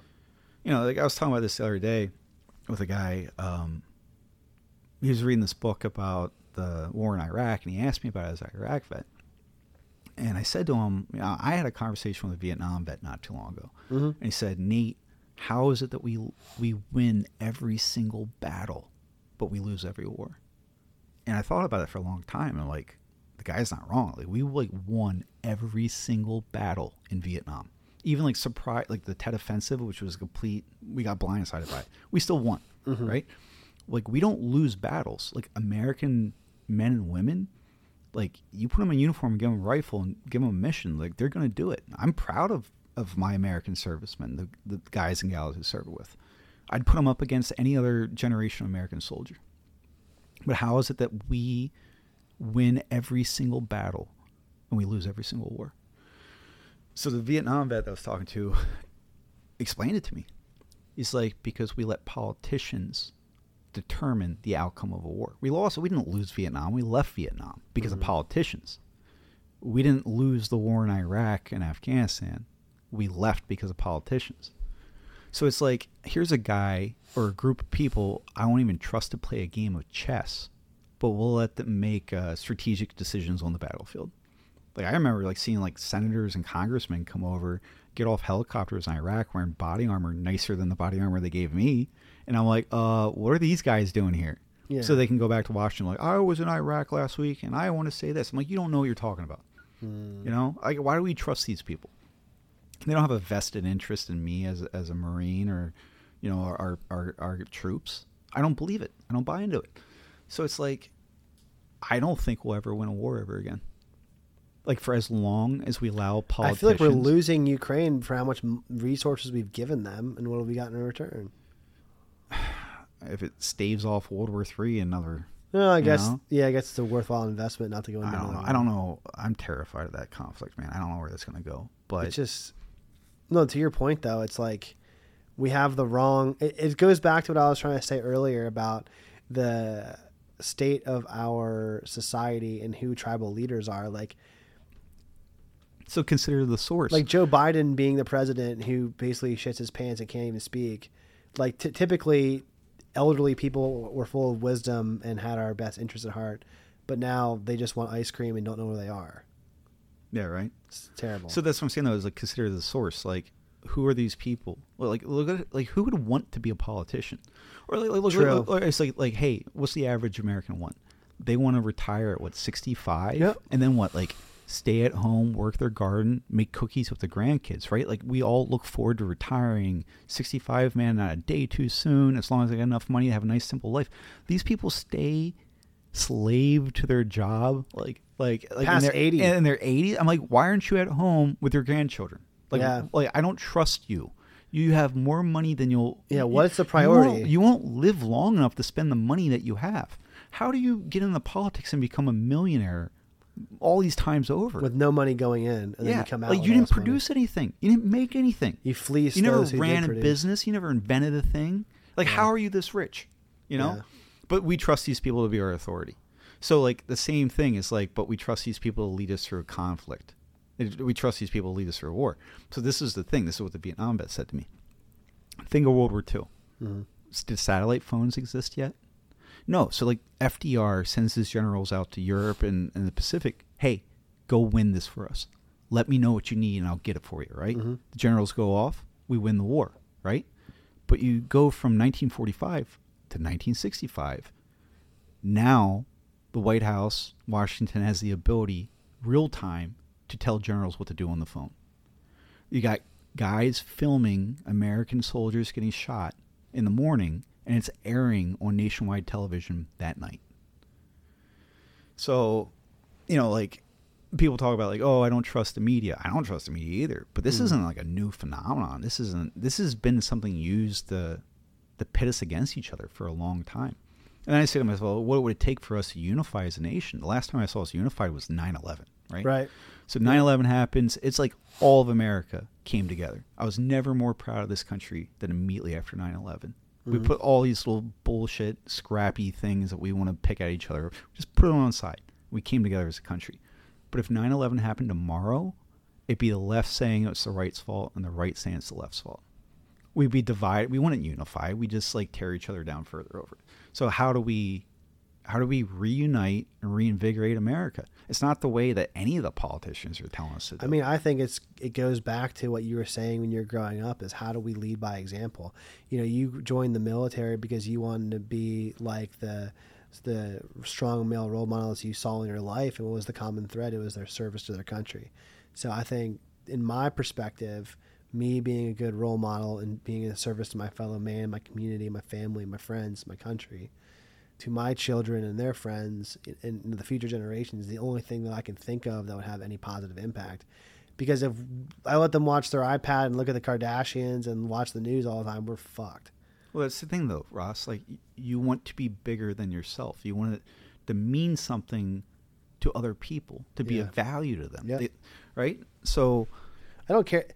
All the money in the world isn't going to buy me the plaque that says my daughter thinks I'm a great dad. you Right? actually have to be a I actually dad. have to you do have the effort job. yeah.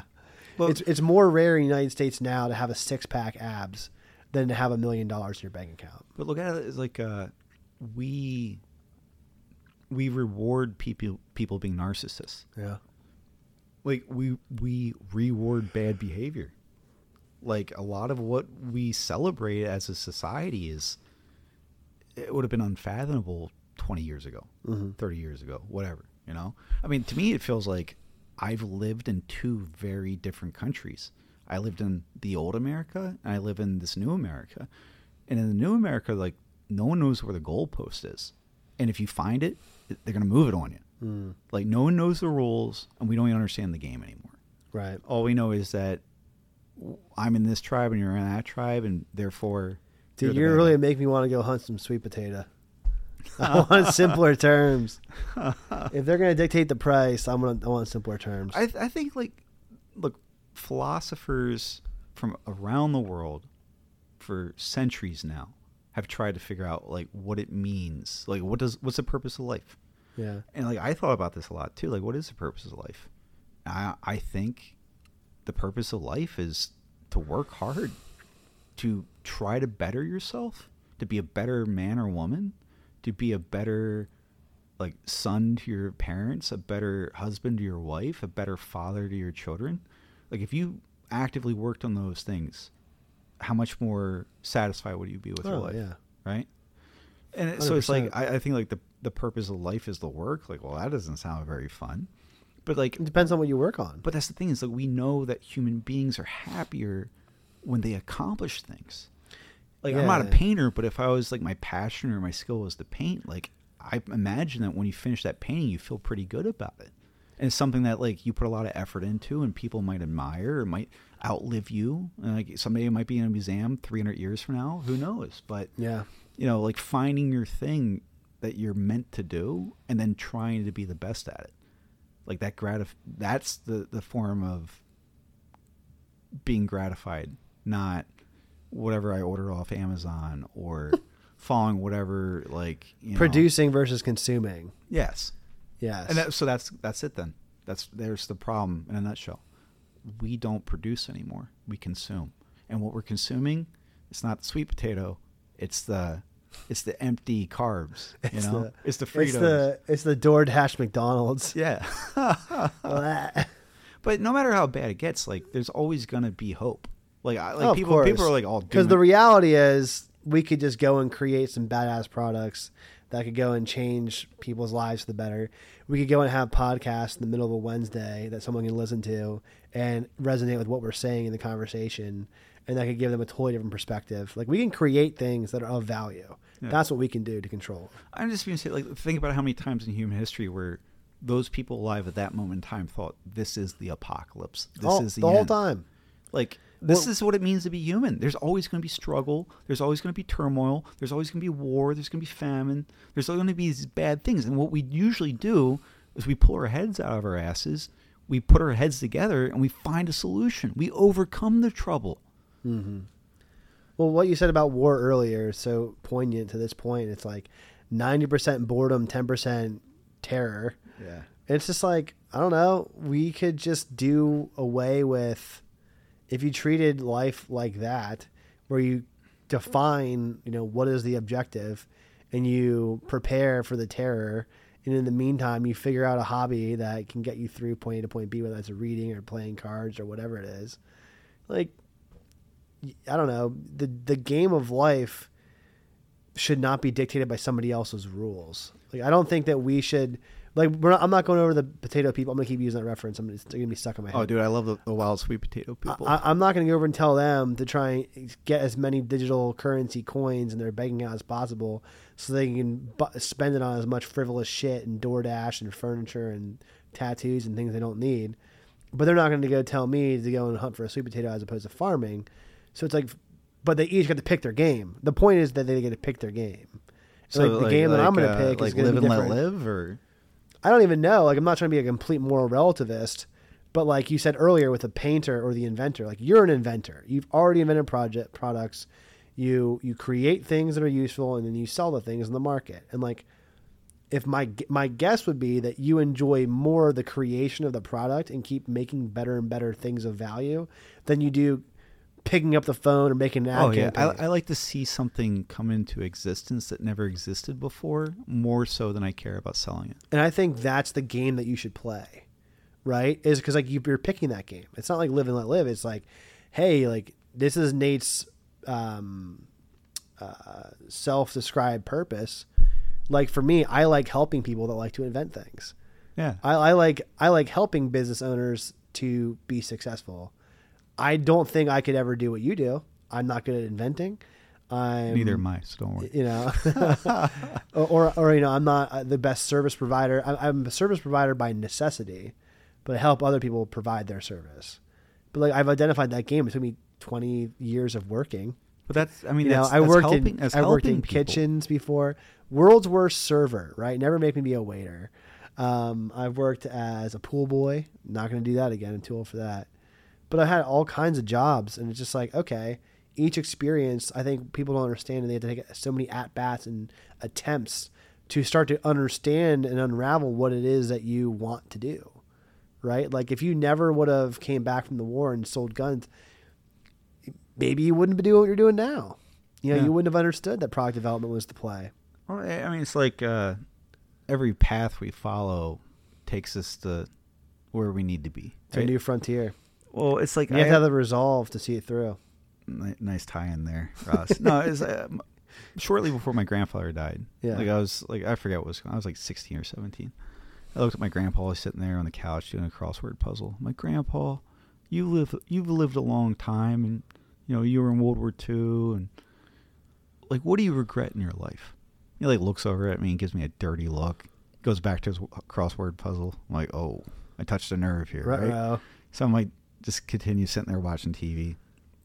After like a half hour, he turns the TV off and he's like, I've been thinking about your question. I didn't want you to think I was ignoring you. I just didn't know how to answer.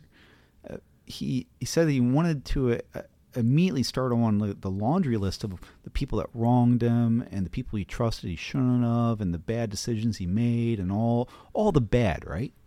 He's like, and I wanted to say that, but the more I thought about it, I'm like, well, the time this guy screwed me over in 1955 is what gave me the confidence to go start my own business. And that's what led me to making a really good friendship with this guy who's still friends to, you know, this very day. Like the, the negative, how he responded to it resulted in the positive. But if you only respond to the negative with more negative, then it's a death spiral, you know? Mm. So he, he looks at me and he says, I don't regret anything, not any of it. Now, me, I forget what was going on in my mind. You know, like I said, I was 16 or 17. It's, I'm still a kid in high school, but I'm like, I had regret. I, I, I was already regretting the decisions I was making in my life. So that wasn't the answer I thought I was going to get from Grandpa, that I have no regret. That for better or for worse, the path that I took is what led me to this point in time. And this point in time is exactly where I belong. I am happy. I am fulfilled. I'm like, damn. That's a great way to go out. Yeah. I, I mean, I hope to be, I, I'd strive every day to be To able to no say the same thing, regrets. to have no regret, you know? Yeah. And That's it's a great tough. strive. It's hard, but I think it's possible. I honestly believe. I think that when my grandfather died, he died with without regret. He lived a life well lived. Wow. Well, I think Nate, I know I really appreciate your time spent today. I'm not going to top that thought. That's a good place to cap it and end it. Um, for anyone listening, if you like the show, give me some feedback, share it with a friend if it's valuable. Um, keep an eye out for Frontier Resolve. I really think this company's to be something special, especially if you're into adventure and outdoors um, hiking, camping, military type gear. There's gonna be some pretty badass products for you to buy soon. And uh, Nate, we'll have to do it again sometime, man. It's a pleasure, Ross. I'll definitely come back whenever you want, man.